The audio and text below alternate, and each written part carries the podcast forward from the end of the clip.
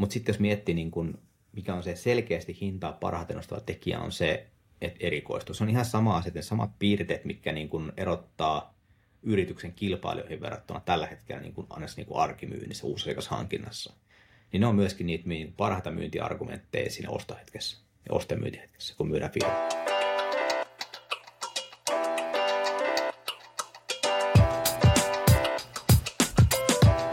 Tervetuloa Päämä-podcastin pariin. Tänään aiheena on äh, yrityksen myyminen ja että miten laitetaan firmat myyntikuntoon. Tänään mulla on vieraana kassavirtakonsulttina, tietokirjailijana, lean-miehenä ja yrittäjänä tunnettu Janne K Jääskeläinen. Äh, Jannella on itsellään takana menestynyt exit digimediatoimisto Aukorista, josta kuullaan tänään varmasti myös lisää. Tervetuloa, Janne. Kiitos. Mukava, mukava tulla tänne jutskailemaan oikein tärkeistä asioista. Joo, kiva, että, että saatiin sut mukaan. Miten sulla on tota, tämä alkutalvi mennyt? Hyvin liukkaissa merkeissä. Tämä on tämä talvi, on sellainen klassinen musta ja, musta ja pimeä ja synkkä, mutta tänään on tullut nyt niin kuin lunta ja tähän on tosi kiva. Käytiin just etelässä vähän lämmöstä hakemassa voimaa, ja, mutta muuten oikein jees. Joo, kiva kuulla. Että, mä ajattelin, että, että jos lähdetään niin kuin lyhyesti liikenteeseen siitä, että otetaan lyhyt riikäppi siitä sun oman firman myynnistä, että miten se meni, ja, ja mennään sitten niin kuin tarkemmin siihen, että, että miten ää, rakennetaan semmoinen yritys, mikä, minkä tota, voi myydä, ja mielellään vielä silleen, että siitä saa mahdollisimman paljon, paljon fyrkkaa taskun puheelle. Joo. Mutta tota, miten tämä niin kuin sun oma, oma prosessi meni? Sä oot kuvannut sitä tuossa kirjassa, minkä sä oot Kim Väisäsen ja Katleena Kortesuon kanssa kanssa kirjoittanut, mutta, mutta tota, voisitko kertoa vähän tarkemmin siitä, että, että mikä tämä sun business oli ja miten päädyit siihen niin kuin myyntiin? Joo, siis mä päädyin alun perin äh, tekemään verkkosivuja, eli niin oli webdesigner kaksituhattaluvun taitteessa ja siitä sitten päädyin yrittäjäksi omaan firmaan. Ja rupesin kasvattaa siitä isompaa yritystä ja niin kuin jokainen, joka on sellaista ikinä tehnyt, niin tietää, että se ei ole ihan vaan pelkkä päätösasia, että kyllä se vähän niin kuin muutakin liittyy, että siihen sekä tuurilla seilataan, että sitten on myöskin niin kuin talouden syklisyys vaikuttaa ja, ja, ja että mitä, mitä tarjontaa niin kuin yleensäkään niin kuin tarjotaan asiakkaille. Ja sitten päädyin siihen tilanteesta, että mä halusin tehdä Suomen kovimman WordPress-toimiston. Että päädyttiin siihen, että keskitytään yhteen teknologiaan ja keskitytään siihen niin kunnolla, että pystytään niin kuin irvailemaan käytännössä kilpailijoilla, että ollaan Suomen paras, melkein maailman paras vähintään, jos ei muuta, kun on markkinointihengessä. Mm. Keskityttiin siihen, keskityttiin enemmän enterprise-tason asiakkaisiin ja isompiin toimijoihin. Ja se oli hyvä päätös. Sitten me saatiin aika isoja asiakkaita ja saatiin mainetta ja kunnia gloriaa siitä. Ja sitten mä laitoin sen myyntiin kaksituhattayhdeksäntoista, oli yrityskauppa siitä loppujen lopuksi. Joo. Se oli tiivistetty versio. Joo. Mennään kohta koht vähän syvemmin tuohon eri vaiheisiin, mitä tuossa oli. Mutta tota, tuo on aika mielenkiintoinen. Ei mikään helppo bisnes. Itse ollut aikaisemmin kanssa tuossa niin digi, digimediatoimistopuolella myyty verkkosivuja ja verkkokauppoja. Et ei, ole, ei ole mikään helppo bisnes skaalata varsinkaan. Et, et, tota, miten teillä niin toimi silloin se itse myynti siinä, et, et, tota, että saitte skaalattua sitä bisnestä? Siis myyntihän oli pelkästään, jos miettii sitä ihan niin kuin arkimyyntiä tavallaan yrityksessä ja uusasiakashankinta, niin se oli täysin mun vastuulla. Kyllä se muitakin kävi kokeilemassa hommaa, mutta kyllä se niin kuin mm. pienemmissä asuntoyrityksissä niin täytyy olla toimitusjohtajan tai omistajan vastuulla se kohomman. Et, et kyllä mm. se voi myyntitiimin hommata ja voi booking-apuja ja tämmöisiä hommata, mutta kyllä se itsellä täytyy hoitua. Ja sitten hyvä puoli on tietenkin se, että kun tarpeeksi kauan tekee sitä hommaa niin, ja hoitaa se hyvin, niin kyllä ne syöttää niin uutta asiakasta. Että se vähenee ja vähenee se uusi asiakasmyynnin tarve, jos haluaa kasvaa rauhallisesti. Mm. Ja bisnessähän on tosi kilpailtua, että just toi, oliko se Charles Mungner, mikä, mä en laulun sitä oikein, mutta se on se Warren Buffettin kaveri, joka kuoli tässä vähän aikaa sitten, niin tota, hän oli hyvä pointti siitä, että hän sijoittaa yrityksiä, jossa on niin kuin vallihauta. Mm. Ja siinä mielessään tuommoinen verkkosivuista tekevän yrityksen, yrityksen ostaminen, niin se ei välttämättä ehkä ihan houkuttelisi, koska ei se ole mitään vallihautaa. Se on miesemäkki ja sä pystyt tekemään käytännössä samaa. Että et se on se kilpailuasetelma. Sitten täytyy erottaa jollain tavalla niin kuin muista ja merkitystä. Kyllä. Joo, ja siis nimenomaan tuon, niin kuin, jos miettii, että missä sektorissa mekin oltiin, että suuri osa meidän asiakkaista oli pieniä keskikokoisia yrityksiä, että ne oli siellä, mitä sen sanoisi, puolesta miljoonasta kymmeneen miljoonaan suuri osa, mm-hmm. niin siellä on kaikki muutkin tekee nämä Yhdet, yhden, yhden miehen toimistot ja sitten sit vähän isommat kilpailijat, kaikki tekee siellä samassa. Et joo, ja se on oli... hauska, että sekä yhden miehen toimistot tekee, että ne tosi isot kilpailijat tekee niin kuin puhelinmyynnillä soittaa, tiiäks, niin tässä on viisisataa nettisivut ja kaksisataa euroa kuukaudessa mainonta päälle tyyppistä, niin se on vähän sille, että no, siinä aika paljon joutuu perustelemaan, että minkä takia pitäisi maksaa kaksikymmentä tai kolmekymmentä tonnia tämä sama settiä. Kyllä se vähän joutui myyntitaitoja vähän hiomaan.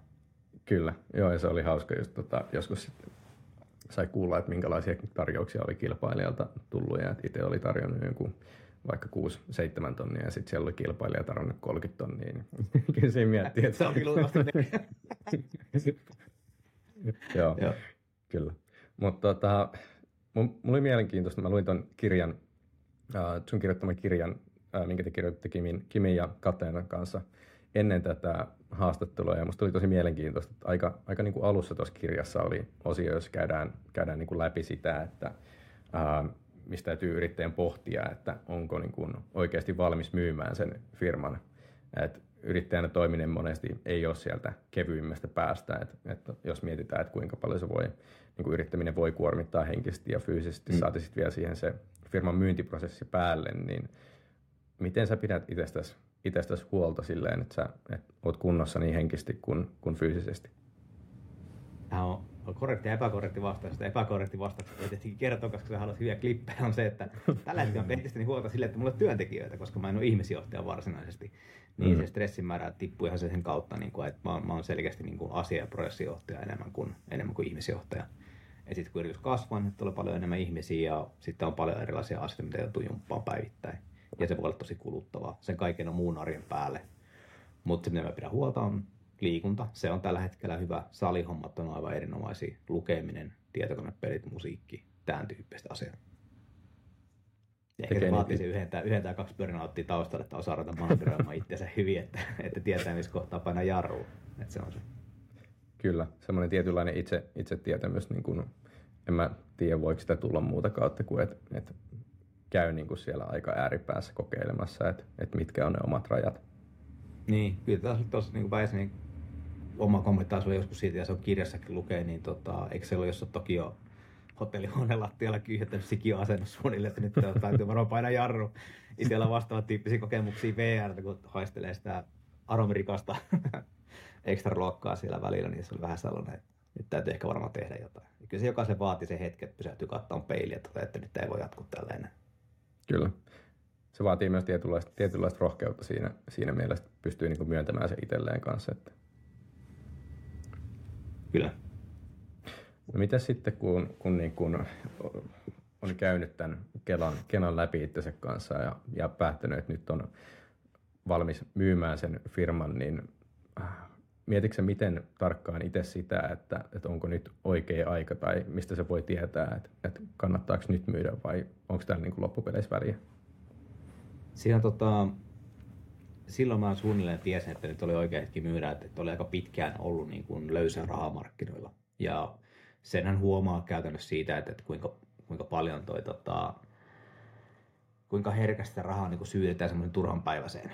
Ja nyt itsekin olen käynyt useamman niin kuin laman tavalla läpi ja nähnyt tuommoisen taantumat, niin sen huomaa ne samat merkit. Että se on semmoista niin kuin pilleripöytää toimistolle ja keskitytään pelkästään etuihin, eikä ollenkaan mietitä, miten kassa vielä toimii ja ei tulevaisuutta ajatella, niin se on oikeastaan aika hyvä hetki myydä. Mm. Että et kyllähän niin kun yritys menee kaupaksi myöskin huonossa hetkessä, jossa on niin tosi hyvä yritys ja silloin kysyntää, mutta parhaimman hinnan sitä saa nousumarkkinassa, että se on ihan selvää. Että se olisi niin ajoituskysymys lähinnä enää, että oletaan, että se on nyt tai sitten seuraavan kerran viiden vuoden päästä. Ja onneksi en odottanut viiden vuoden päähän, koska sapat nyt tässä, näin taas vähän paska hetki lähtee, lähtee tota samaa firmaa myymään. Toki se yritys olisi isompi ja mitä ikinä, ja hinta voisi olla parempi tietenkin. Mm. Mutta ei, ei kannata kyllä yhtään, että et se oli ihan oikea hetki myydä. Kyllä. Joo, ihan hyvä, hyvä ajatus. Sulla oli sinänsä toi niin kuin kaksituhattayhdeksäntoista, milloin sä teit sen kaupan. Et, et sen jälkeen pari vuotta niin kuin ite, ite seurasi tunnistaa niin kuin noita, noita tota, ilmiöitä, mitä sä kuvasit tuossa. Ei niin paljon keskitytä siihen kassavirtaan ja, ja huomaa, että ihmiset alkaa aika paljon hassaamaan rahaa niin kuin hienoihin autoihin ja kelloihin ja isompaan, isompaan mökkiin. Niin nyt mennään sitten taas hetken aikaa. Hetken niin, aikaa edelleenkin ihmiset hassaa sitä rahaa sinne, mutta ne ei vaan niin näytä sitä kenellekään. Niin kuin, et, et se on vaan, niin kuin, että et katso, miten yritykset niin spendaa sitä rahaa, niin sehän on niin se, mistä niin näkee parhaiten. Ja kyllä. Se, että minkä tyyppiset yritykset menestyy, niin se, siitähän sen pystyy päättelemään aika hyvin. Kyllä. No miten sä lähdit niinku liikkeelle sitten tuon firman myynnin kanssa, että et kun sä olit tehnyt sen päätöksen, niin mikä se oli se prosessi, että, että mitä sä lähdit tekemään ensiksi, ensiksi siinä? No se oli se päätös tietenkin ensimmäisenä ja se oli yksinkertainen niin keskustelu itse kanssa, että lopetanko mä vai pistänkö tämä firma myyntiin. Mm. Ja, ja siihen, siihen, siinä pisteessä, kun sitä rupeaa olemaan, tai jos ne kyllä, että varmaan myyntiin kannattaa laittaa ja se täytyy tiettyjä asioita täytyy tapahtua yrityksessä, jos niin houkutteleva ostokohde. Eli se ei ole semmoinen niin huulipuna sijalle-tyyppinen setti, että tehdään vaan numerot nätiksi, vaan kyllä se joutuu niin miettimään tosi tarkkaan, että mikä on sitä koreapisestä ja leikkaa sen kaiken muun pois sieltä. Että semmoinen ihme niin häröily jätetään ja sitten mä rupesin systemaattisesti listaa asioita, mitä täytyy saada aikaiseksi. Eli mitään niin ostajan näkökulmasta voisi olla sellaisia niin kuin, niin red flaggeja tai niin ihmeellisyyksiä, niin niiden poistaminen. Se on sitä käytännössä niin turvallisuuden lisäämistä, että tämä on niin kuin hyvä ostos. Kyllä. Ja sitten sen niin kuin, tavallaan jumppaaminen, eli sopimuksia, läpikäymistä, kaiken tyyppistä. Niin kuin G D P R oli silloin, niin kuin, voi sanoa, että se oli vasta ehkä tulossa isommasti. Kyllä. Niin sehän oli aika iso jumppa ja ei niitä hirveän monessa yrityksessä olisi huolehdittu niitä asioita. Niin mehän vedettiin, käytännössä meni yksi syksy, kun me uudistin koko asiakaskannan sopimukset, se oli ihan saatanainen jumppa. Mutta se vedettiin läpi, että et se, niin se oli tosi helppoa tehdä, kun sitten D D:tä tekevä juristi, niin se näki, että se rupesi turhauttamaan, kun ei se löytänyt mitään. Että et se vaan sanoi, niin että tämä oli paras ikinä ja tästä mä annan yhden niin haalenkeltaisen lipun suunnilleen ja se oli tyyli joku yksi kuitti puuttu jostain. Ja mä olin, no, good for you. Mutta joo, systemaattista listatekemistä. Mä oon listaihminen, niin se oli helppo tehdä, niin kun, että listataan asiat ja priorisoidaan ne ja sen jälkeen ruvetaan vaan suorittamaan. Joo, mennään kohta vielä tarkemmin tuohon, niin että mitä asioita laitetaan missäkin vaiheessa kondikseen. Joo. Mutta tuota, yksi, mihin mä halusin, ää, tai kiinnitin huomioon tuossa kirjaa lukiessa, oli kun te puhuitte niin kun mentoreista. Ja tämä on tullut aikaisemminkin meillä, muistaakseni Harri Tahkolan kanssa, kun Tota, tehtiin jaksoa, niin hän puhui siitä samasta asiasta ja sulla oli mentorina ää, silloin, silloin ainakin Kim Väisänen ja sä kuvasit Kyllä. kirjassa hauskasti ää, Kimin mentorointityyliä samaksi kuin itä-saksalaisella eliittijumppakoulun edustusjoukkueen valmentajalla. Niin, ää, mikä, mikä merkitys sun mielestä on, on tuommoisella niin kuin mentorilla ylipäätään yrittämisessä? Tosi iso ja siis niin kuin jos on yrittäjä, erityisesti jos on niin kuin single founder-yritys, niin se vaatii, että on jonkin tyyppinen mentorihahmo. Ja vaikka olisi niin useampi founderikin, niin joskus tarvitsee vaan sen ulkopuolisen, joka toteaa, että nyt on ihan päin helvettiä. Ei tässä, ei tässä jutussa mitään järkeä. Mm. Niin kuin, et, et, et se on niin kuin, ja, ja sen täytyy olla sellainen ihminen, joka ei välttämättä niin kuin pelkää sanoa. Ja Kimihän on aika suorapuheinen, se johtuu varmaan hiuksien vähyydestä tai jostain tai elämänkokemuksesta, mutta et, et Kimihän ei sanoja silottele ja se oli juuri se mitä tarvittiin ja se oli niinku tosi hyvin tultiin toimeen siinä. Se oli juuri se pointti niinku mitä mä halusinkin häneltä. Mm. Meidän metodi oli se, että, että, että mä kysyin häneltä, että lähdekö sä mentoriksi, että mä en vaadi sulla mitään, niin kuin, että mä tarjoan lounaa ja tyyppistä ei vaadi ikinä rahaa. Se oli mm. lupaus. Ja sieltä tuli vaan kolme kirjaiminen vastas käy. Sitten se lähtee. No. Kimillä oli tosi arvokkaat pointteja, ne liittyy enemmäksi just sen oman mindsetin, mitkä auttoi niin tavallaan semmoisia, mitkä oli jo aikaisemmin ehkä miettinyt ja oli ehkä yksi ajatellut samoja asioita, niin se niin ravisteli oikeaan suuntaan siinä vaiheessa. Tarvitsi sitä kaikkien kipeitä. Kyllä. Oliko se enemmän, niin kuin, paljon puhutaan niin tämmöisestä johdon coachauksesta tai, tai yrittäjien coachauksesta, oliko se tämän tyyppistä settiä vai, vai enemmän semmoista niin kuin... Se oli käynyt sille, että menin Kimi kotiin ja Kimi haukkui mua puolitoista tuntia. Sitten mä soitan sille joskus, kun mä tarvitsin ja sitten sanoin, että nyt tämä mihinpäin vittuu. Mitä sitten tuntuu? No aika pahalta, mutta mennään nyt kuitenkin. Joo. Se oli se karkea se metodi. Että, että... Ja mutta toimi. Homma toimi. Mm. Joo, se ja siis eihän siinä kohtaa olisi mitään tavallaan tarvittakaan millekään muulle. Että kyllä se vaan tavallaan niin se pään saamisen oikeaan suuntaan ja se oli se riittävä. riittää, mitä se tarvitsee. Et ei, ei niin kuin, en mä halunnut enkä kaivannut, enkä olisi niin kyennyt ottaa vastaankaan niin kuin yksityiskohtaista niin kuin suhtautumista siihen, että miten niin kuin jotain asiantuntijayritystä niin kuin tuunnataan, koska se oli taas mun osaamisaluetta. Että hänkin mm-hmm. onkin tehnyt, mutta niin kuin, että mä oon taas tehnyt tätä omani. Että en mä siihen tarvinnut niin kuin mitään. Mutta sitten jos tuollaisissa niin isommissa päätöksissä, niin on tosi hyvä, että pystyy sanomaan, että nyt sä ajattelet, että ihan päin helvettiä tätä asiaa. Niin kuin, että niin kyllä. Auttaa vähän niin kuin näkemään niitä omia, omia mm. ajatusharhoja, mitä, mitä voi olla siellä. Just näin. Joo, joo kyllä. Mutta tota, mennäänkö sitten tuohon niin kuin itse prosessiin, että et lähdetään vaikka liikenteeseen siitä, että et miten, mitä niin kuin siellä, vähän käytiin tätä aikaisemmin läpi jo, mutta, mutta niin kuin mitä siellä oikeasti sitä, siellä firmassa pitää tehdä, että se, se niin kuin on myyntikunnossa. Ja jos lähdetään niin kuin tuolta talouspuolelta liikenteeseen, niin mitkä tällä puolella olisi semmoisia niin kuin must-juttuja, mitkä kannattaisi laittaa kondikseen, että mihin nämä mahdolliset ostajat kiinnittää huomiota ja, ja tota, mahdolliset red flagit siellä, siellä puolella. Jos ensimmäisiä asioita se täytyy olla, että niin kuin kaikilla verovelat ja kaikki muut täytyy pääsääntöisesti olla hoidettuna. Kyllähän niin sellaisia yrityksiä ostetaan, joilla on tällaisia haasteita, mutta kyllä se niin kuin täytyy olla sellainen, että sulla ei ole mitään ongelmia niin kuin kenenkään. Niin kuin, ei verottaja eikä muiden kanssa. Että jos on luottoluokitus on kunnossa ja kaikki on hoidettu hyvin, niin se on jo tosi hyvä lähtökohta. Mutta sitten jos tämmöinen klassinen, mitä niin kuin, ää, erityisesti pienemmissä yrityksissä on, niin siellä on aika paljon taseessa semmoisia juttuja, mitkä ei kuuluisi sinne. Et siellä on niin yksinkertaisesti yrittäjä vaan niin tietämättömyyttään tai tyhmyyttään ostanut sinne, joilla on ollut veneitä ja kesämökkejä ja mitä ikinä. Meillä on yksi tämä ongelma. Niin, nämä klassiset kyllä.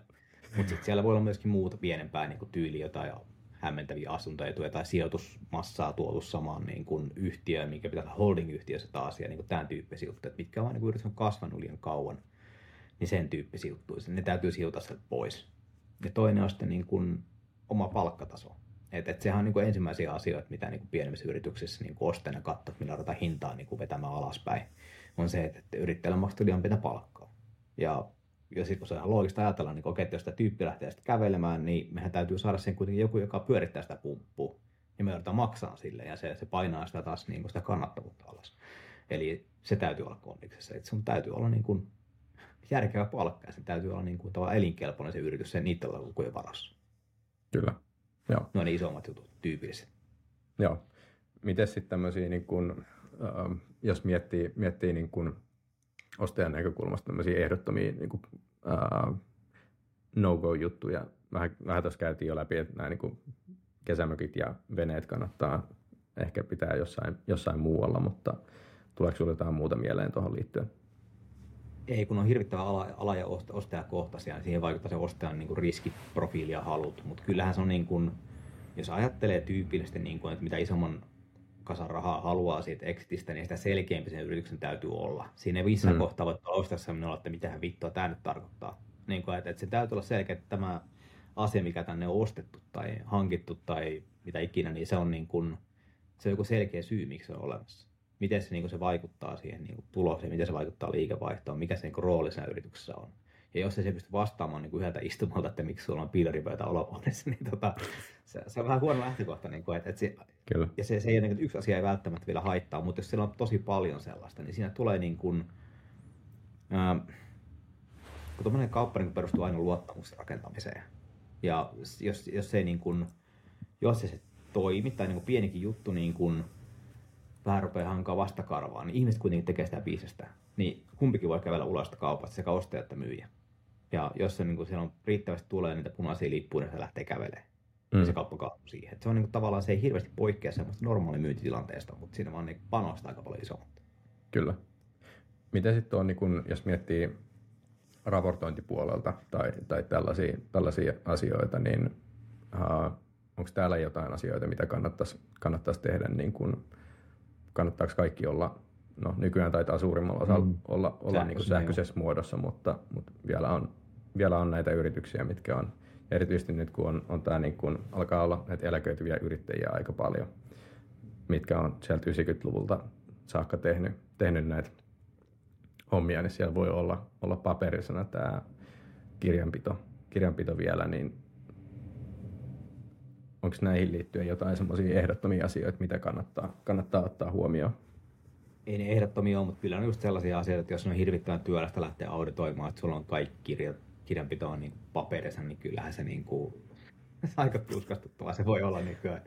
Että ei kukaan ehkä välttämättä valmis maksaa niitä kustannuksia. Tai sitten se menee helposti liiketoimintakaupan puolella, että sitten vaan niin leikataan osaa ja niin kuin riskit jää sitten yritykseen. Ja että niin, se on siitäkin niin kuin, että kumman tyyppisenä kauppana se tekee. Joo. Miten sä muuten... Tota, en tiedä, pystytkö kertoa sitä tarkemmin, mutta oliko se niin kuin liiketoiminta vai, vai osakekauppa silloin, kun myit sun firma? Joo. Kaikki myyt. Joo. Miten sä päädyit, päädyit siihen? Tai mietitkö sä ylipäätään sitä liiketoimintakauppaa? Uh, siinä oli se verran paljon meillä pienosakkaat, siinä oli hirveästi järkeä. Ja alunperin yritys oli rakennettu siellä niin kuin alusta lähtien sellaista, että siellä ei ole niin kuin mitään mörköä kaapissa, niin se oli helppo, niin kuin, helppo päätös ja se oli ostajallekin helpompi ja loogisempi. Et siitä sai niin kuin kaiken, eikä tarvinnut miettiä. Se tilanne olisi voinut kääntyä, luultavasti olisikin kääntynyt, jos olisi jotain ihmeellistä, niin se olisi helposti kääntynyt siihen, että se olisi liiketoimintakauppaa ja selkeä strukturointi. Ei se ostajan näkökulmasta hirveästi merkkaa mitään, että kummalla se tehdään. Vähemmän riskiä niin. Liiketoimintakaupassa pääsääntöisesti on. Kyllä, joo. Mitä sitten tuossa kirjassa kuvasit, kuvasit vähän sitä, niin kuin, tai kuvasitte sitä niin kuin myyntiä ja asiakkaita, mutta mitkä tällä puolella olisi sellaisia asioita, mitä kannattaisi niin kuin ottaa huomioon? Sä sanoit silloin aikaisemmin, että teillä oli aika, aika vahva niin kuin keskittyminen tuonne enterprise-tason asiakkaisiin, mm. mutta, ja, ja, ja tota, että se myynti niin kuin oli, oli teikäläisen harteilla aika, aika vahvasti, niin mitä tässä myynnissä ja, mark- myynnissä ja niin kuin asiakkaissa kannattaisi ottaa huomioon? Tietenkin se, että jos pystyy näyttämään, niin kuin, joko täytyy pystyä näyttämään niin kuin jatkuvaa niin kuin selkeätä prosessia uusasiakashankintaan, että sen selkeästi näkee, että nyt siellä tulee paljon sitä asiakkuutta niin koko ajan lisää, ja se on selkeä prosessi, joka ei ole riippuvainen yhdestä ihmisestä. Tai sitten siellä täytyy olla selkeät sopimukset ja isot asiakkaat, jotka tehdään systemaattisesti työtä. Ja siinä täytyy olla sellainen hyvä, selkeä tarina, niin kuin, että minkä takia tämä myynti toimii tälleen. Ja pitää pystyä myöskin näyttämään luvuilla, että näin tämä oikeastaan toiminut on pitkään ja suuntaan tähän. Että ei aina liian positiivista kuvaa, mutta ei myöskään niin kuin väheksi tavallaan sitä omaa niin kuin toimintaa.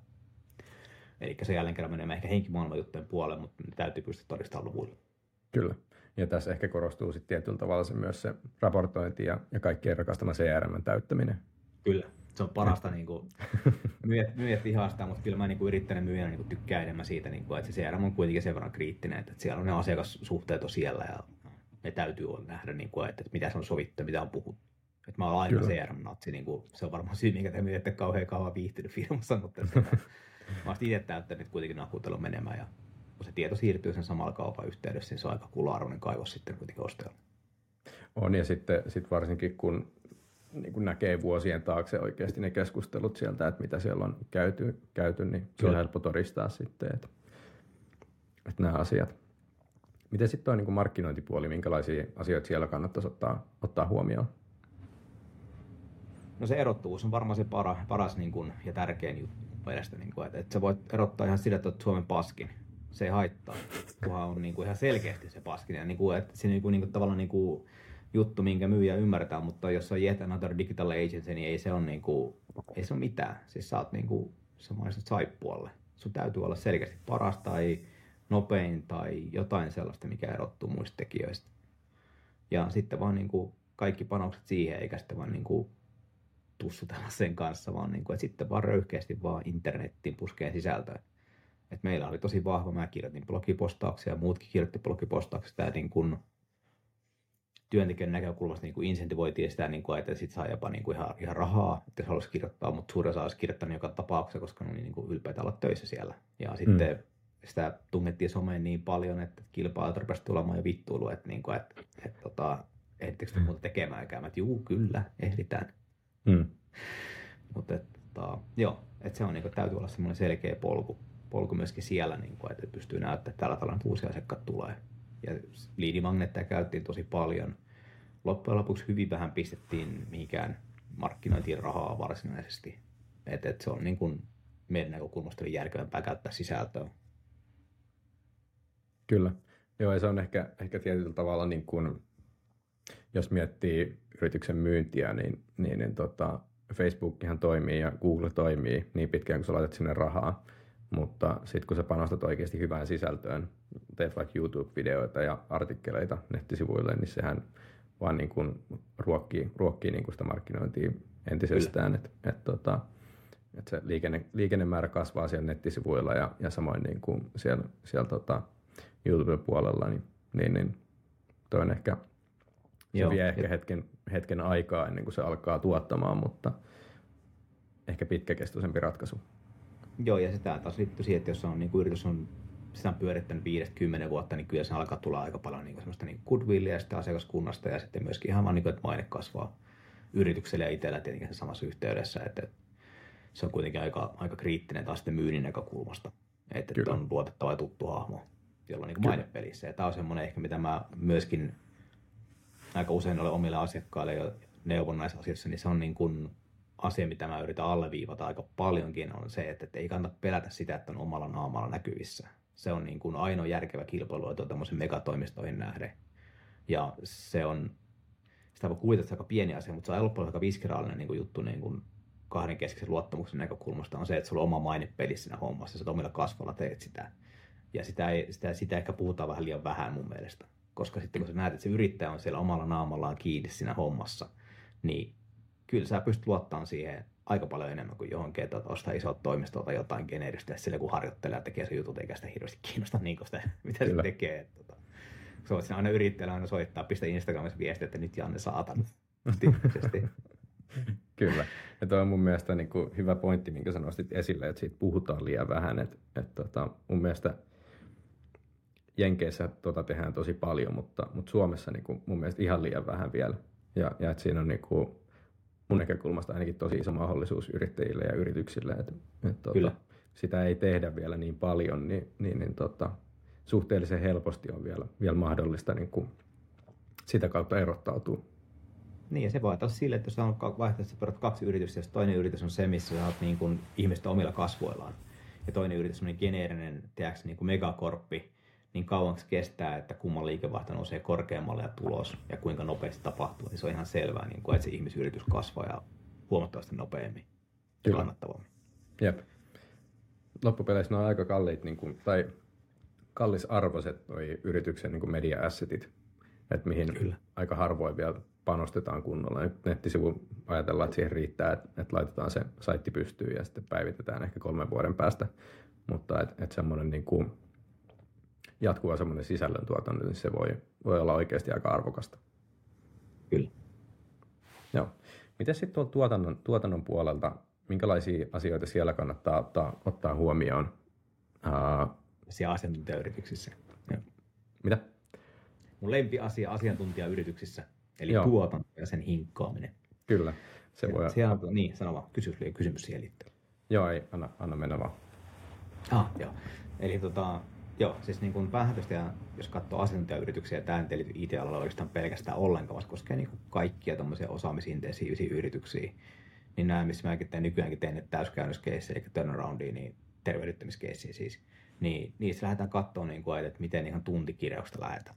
Että, että miten se, niin kuin se työ liikkuu, että kun asiakas tilaa sen, tämä me taas liivin, liinin puolella vähän sen myöskin, hmm. eli kun asiakas tilaa jonkun taskin tai työn ja se muuttuu taskiksi ja se, niin kauan, mitä se tapahtuu? Et siihen pisteeseen asti, se lähtee lasku. Ja se on yleensä niin kuin yllättäen pitkä aika ennen kuin se päätyy siihen. Se on helposti kolmekymmentä päivääkin pienissäkin yrityksissä ja se on älyttömän pitkä aika. Et kun se voi tiivistää oikeasti neljään päivään ihan kevyesti. Ja se vaatii, että sitten ruvetaan katsomaan, että mihinkä se kosahti, minkä takia se jäi tässä kohtaa tekemättä, mitä se pitäisi tehdä, minkä takia tämä on laskuttanut, kun siinä on tuntikirjauksena. Miksi siinä on tuntikirjauksena, kun tuntikirjaukset tehdään, tehdään kerran viikossa ja mä en huomannut, kun Erkki oli kipeänä ja tässä niin on ihan jäätäviä tämmöisiä niin spagettijuttuja. Ja kun sen saa niin kuin avattua sen kaulan sieltä, niin se rupeaa vetämään tosi hyvin ja se rupeaa nostamaan kannattavuutta välittömästi. Et yleensä tämmöisellä niin kuin pienilläkin prosessimuutoksilla niin saa niin kuin helposti kuukauden verran niin kuin lisää työaikaa vuoteen. Ihan vaan sieltä. Ja sitten on se, että miten käsitellään niin kuin uudet projektialoitukset verrattuna siihen, että jatkot niin kuin ne vanhoihin, miten jatkomyynti hoidetaan, miten projekteidaan läpi. Siinä on nyt kolme asiaa oikeastaan, mihin kannattaa keskittyä. Ja sieltä löytyy ihan hirvittävästi niin kuin tehostettavaa. Et jos sulla on niin kuin tuommoinen tehdaspuite esimerkiksi, niin siellä se näkee niin kuin yhdellä vilkaisulla tähän päin helvettä. Se on useampi tehdashalle ja materiaalia liikutellaan ja tyyppejä trukia alle ja mitä ikinä. Ja pihalla on liukasta ja siihen ja trukkia sutimaan, niin kuin, että näitäkin on nähty, niin kuin, että no, siihen menee älyttömästi aikaa. Ja... Mutta sitten kun se on niin kuin asiantuntijayritys, niin ellet sä niin kuin ole vähäkään tehnyt sitä niin kuin optimointihommaa niin kuin työksessä ja sä menet katsoa, niin kaikki näyttää samanlaiselta. Siellä on ne, niin kuin ne cubiclet tai modernit työpisteet, siellä koirat istuu kupit korvissa tai... ja tekijät istuu kupit korvissa, osa lä- lällättää puhelimeen vieressä niin kuin jalat pöydällä ja sitten siinä on tietyn tyyppiset, kukat vaihtuu, vähän värimaailma vaihtuu, mutta se on aina sama meininki, että se ikinä näe niistä ihmistä, mitä ne tekee. Mm. Ja sitten kun kysyy, että no, on, onko, teillä, onko teillä hyvin optimoitu työflow? On, on, meillä on tosi hyvä E R P-stä menee kattaan, että se on kaikki päin helvettiin. Puolet ei ole kirjannut sinne mitään ja puolet on keksinyt päästään ja tuntikirjauksesta semmoinen, mikä on niin kuin tyypillisellä tavalla niin kuin rikkiyrityksissä, että mä en ole tuntityön, tuntilaskutuksen niin kuin ystävä ollenkaan.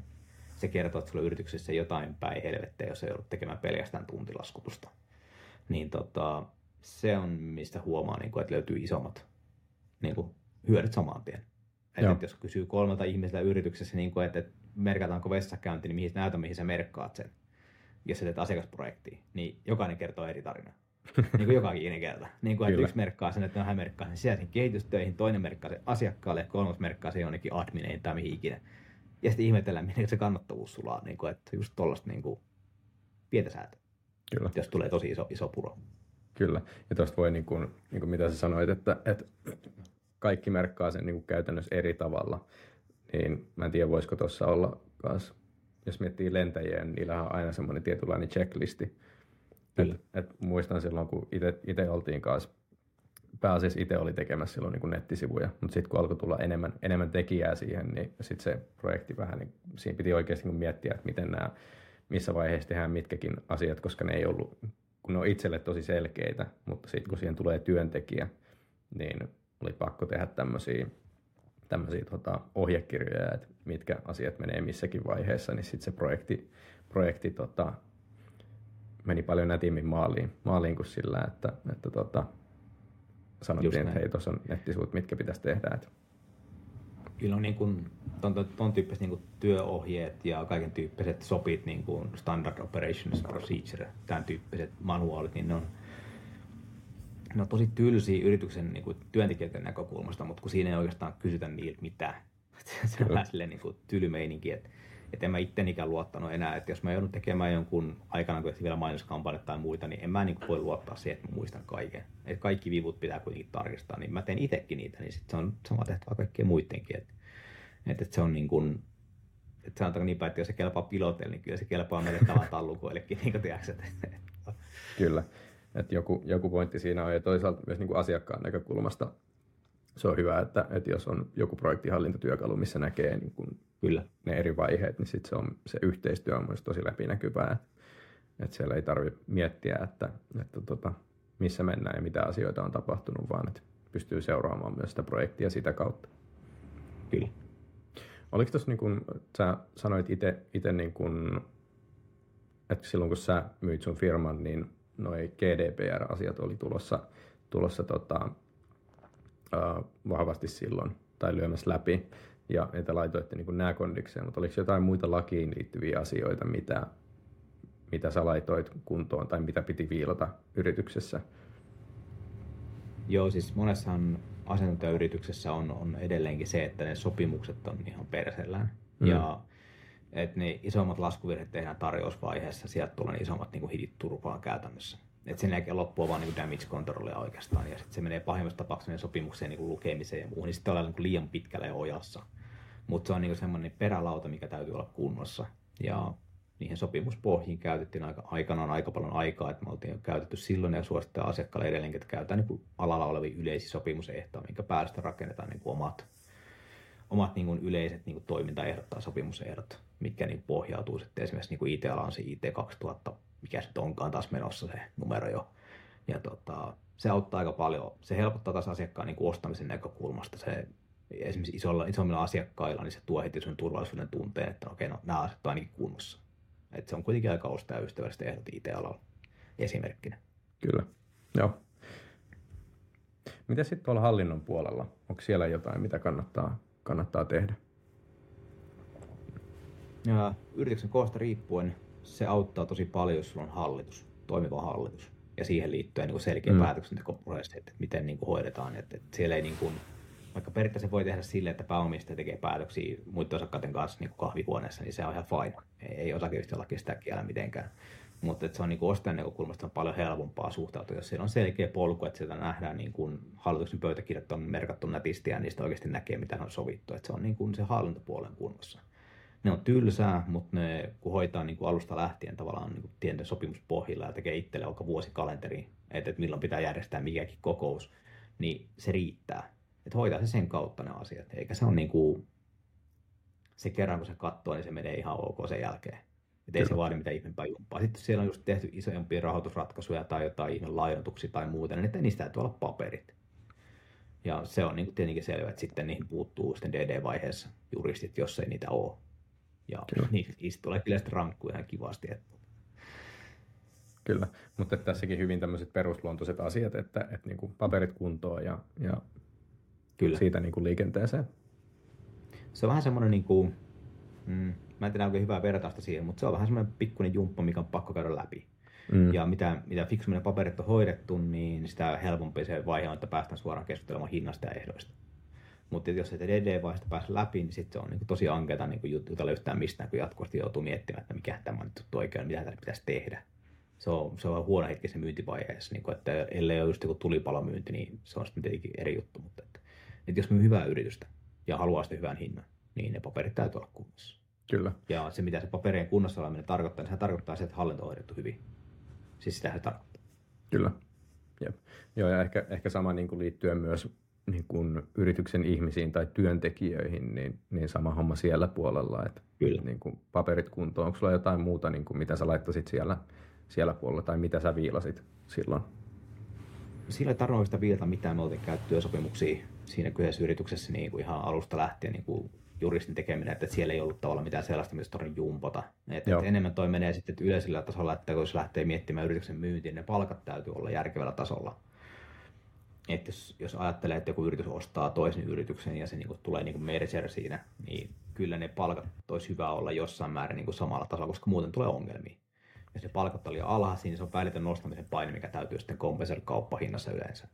Jos se on liian paljon, niin sekään ei ole hyvä asia, koska sitten taas niin kuin olemassa oleva isompi yritys, niin se mie joutuu miettimään, että mitä sinä ajattelee nämä parat tekijät, että pitääkö niille nostaa hintaa. Että sen takia se kannattaa olla markkinaehtoiset palkat, ettei kannata niin kuin edes...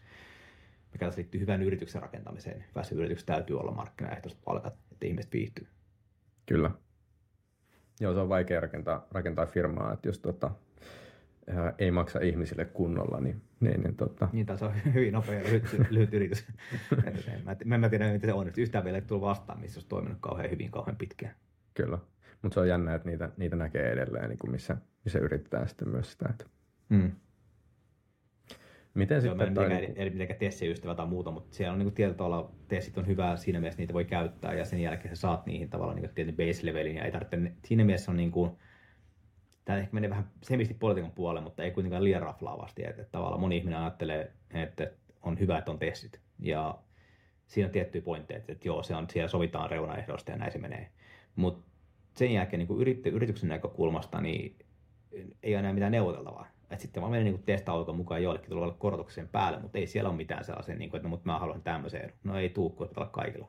Niinku, mm. Että et me mennään testin mukaan. Et se on niinku liian helppoa tavallaan yritykselle mennä sen testin taakse sen jälkeen. Et monesti niinku järkevät niinku keskitaso ja keskitaso paremmat tekijät, ne saa huomattavasti parempaa palkkaa yrityksessä ei ole tessiä ja etuja ja niinku kunnioitusta ja arvostusta ja tämän tyyppisiä juttuja. Kyllä. Mä en tiedä, mikä tilanne tarkkaan on tällä hetkellä alalla, kun en nyt teknologiateollisuuden julkaisuja seuraa, mutta niinku... Voisin kuvitella, että sielläkin on mennyt vähemmän, vähemmän tessipuolella. Kyllä, joo. Miten sitten niin toi viestintä on ylipäätään tosi tärkeässä osassa, osassa yrityksessä, mutta, mutta niin kuin mä mietin tätä yrityksen myyntitilannetta, niin miten tuosta asiasta kannattaa viestiä ja missä vaiheessa niin kuin kenellekin, kenellekin osapuolille, niin kuin jos miettii, että on hallitusta siellä firmassa ja, mm. ja tota, että sä oot itse pääomistaja siinä. Ja sitten on hallituksen ulkopuolisia, ulkopuolisia henkilöitä ja, ja työntekijöitä, asiakkaita, niin, niin, niin onko sulla jotain vinkkejä tuohon liittyen? No varmaan sitä älä ota pienosakkaita, jos niinku haluaa helpolla hoitaa. Et, et, et toihan niinku isommat haasteet liittyy siihen, että et kun sulla yrityksessä on pienosakkaita, jotka on töissä, niin silloin se tieto pakostakin niinku jakaantuu niinku yritykseen tavalla tai toisella. Et siinä on aika lyhyt se aikaikkuna, missä asioissa nyt täytyy viestiä. Että sun täytyy saada tavallaan riittävää enemmistö omistajuudesta niin sen homman taakse. Riippuu myöskin osakassopimuksesta, mitä siellä lukee. Mutta pääsääntöisesti itse arvostan sitä tosi paljon, että pystyy kertomaan sen mahdollisimman nopeasti kaikille. Ettei tule yllätyksiä sitten. Mm. Mutta monesti ostajalla voi olla omia ajatuksia, mitä sitä täytyy hoitaa. Ja siinä vaiheessa, kun se menee siihen niin kuin letter of intent-vaiheeseen, niin sen jälkeen se niin kuin alkaa olla vähän se, että sieltä rupeaa tulemaan to, niin kuin ostajaehdokkaat, rupeaa tulemaan kommentteja, että miten ne haluaa sitä asiaa hoitaa. Ja sen mukaan se on edettävä sitten. Et, niin kuin hyvin tiedetään, niin yrityksissä aina jos kysyy tekijöiltä tai ihmisiltä, että mitäs viestintä, niin se viestintä aina niin kuin sitä voisi parantaa. Se on ihan sama, miten mm. paljon se teet asiaa, se mitä väliä se on. No, niin kuin, mä oon melko varma, että jossain Ellun kanoissakin, mikä on joku Suomen viestinnän kovin toimisto, ainakin niin kuin puheen perusteella, niin mä veikkaan, että sielläkin ihmiset, jos kysyy, niin kuin, että voisiko viestintää olla enemmän, niin voisi olla viestintää enemmän ja paremmin. Että se on aina sellainen asia, mikä on aina vähän niin kuin, mitä voi niin kuin skarpata. Mutta niin erityisesti tuossa niin ostotilanteessa, niin se on tosi lyhyt se aikaikkuna, kun se juttu on niin sanotusti ulos pullosta. Ja siinä vaiheessa, kun sitä ilmoitetaan koko henkilöstölle, niin se kyllä käytännössä niin kuin kannattaa sitä ilmoittaa myöskin asiakkaille. Ei se mene kauaa, kun se, niin kuin se tieto valuu valitettavasti. Kyllä. Joo, kyllä, kyllä toi niin kuin on varmasti semmoinen asia, mikä liikkuu aika nopeasti sitten, lipsahtaa jossain kyllä. palaverissa. Ja alan sisällä. Kyllä. Joo, kyllä nyt huhuja aina kuulee, kuulee välillä, että mitä on, mitä on tapahtumassa. Onko sitä Joo, tota... ja semmoinen, mikä, mitä itse ehkä huomaat tähän viestintään liittyen, on se, että siinä vaiheessa lähtee, niin kuin, sori, hyppäsi vähän ehkä aiheen edelleen, sä voit kysyä Joo, tästä että... vielä, vielä myöhemmin, mutta tota, siinä vaiheessa, kun lähdetään tekemään niin kuin shortlistia kasaamaan, tai ihan longlistiakin, niin longlisti on vielä semmoinen aika geneerinen, mähän käytin tarkoituksena välittäjää, ettei pääse niin kuin, siinä kohtaa vielä tietoa niin valumaan. Hmm. Ja sitten kun ollaan shortlistan puolella kuitenkin, että rupeaa olemaan niin vähän vähemmän niitä kandidaatteja, jotka käydään haastattelemassa, juttelemassa ja keskustelemassa, että mitenköhän tämä homma lähtisi etenemään, niin kyllä siinä kohtaa, niin kuin mä kuulin, että kello tikittää. Et mä olin ihan sata varma, että siinä kohtaa ne kilpailijat, jotka oli niin kuin periaatteessa kiinnostunut ostamaan, niin ihan selkeästi ruvettiin tekemään myyntiefortteja niin kuin asiakkaille. Sen huomasi. Hmm. Ja tota, siinä on lyhyt hetki. Ja se oli ihan tiedossa, että nyt se on se aikajännys on tässä, ja se täytyy tässä ajassa takoa maaliin. Kyllä. Miten tämä niin kun, sitten, tuliko teillä niin kun työntekijöiltä minkälaisia ajatuksia tuohon liittyen? Et, et, voin kuvitella, että osa siellä saattaa olla miettiä, että meneekö nyt työpaikka, työpaikka alta ja, ja näin poispäin. Niin miten sä lähestyit tuota? Joo. Kyllähän oli niinku ihan selkeitä huolia tavalla, niinku mitkä oli tiedosta, noita tulee ensimmäisenä. Ja sen tyyppisiä asioita suosittelen aina, että niinku kerrotaan niinku ihan suoraan, että ei tule lähtemään. Mutta se voi myöskään luvata sitten, että jos ei ole varma, niin sekin täytyy kertoa. Mm. Tämä oli niinku osa esimerkiksi just niinku kaupan ehtoja voi olla se, että, että, niinku, että työntekijällä säilyy työpaikka sellaisena, että kun se on kuitenkin mitä ostaa. Niin, kyllä. Niin, tota, se riippuu ihan täysin siitä, että mitä niinku ostaja haluaa. En suosittele myöskään niin kuin jekuttamaan, että hei, kaikilla, kaikilla työt jatkuu niin kuin ennenkin, koska ei niin tule tapahtua. Niin kuin, että se on. Niin kyllä siinä yleensä jotain muutoksia tulee sieltä, sieltä ostavalta organisaatiolta. Että, kyllä. Että en tiedä, miten, miten niin kuin, tästäkin on vähän kahdenlaista laista, tota, neuvoa kuulee. Varmaan se riippuu myös siitä ostajasta hyvin paljon, että minkä tyyppinen, että onko se, onko se teollinen ostaja, onko se joku kilpailija, onko se pääomasijoittaja.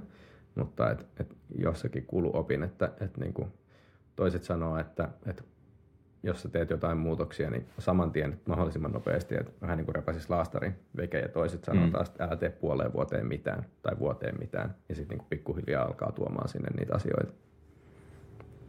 Joo, on tavallaan, tavallaan mä ymmärrän tuon, mitä se haetaan, mutta niin kun, kyllä se täytyy aina valita tavallaan sen ostokohteen ja kulttuurin yhteensopivuuden mukaan. Et mikä, mm. mikä on tarkoitus tavallaan sen, ja sitten päästään taas siihen niin kuin ostavan yrityksen niin kuin, siihen kasvutarinaan, mitä ne hakee sillä yrityskaupalla. Et sen täytyy olla niin kuin synkronoitu sen kanssa.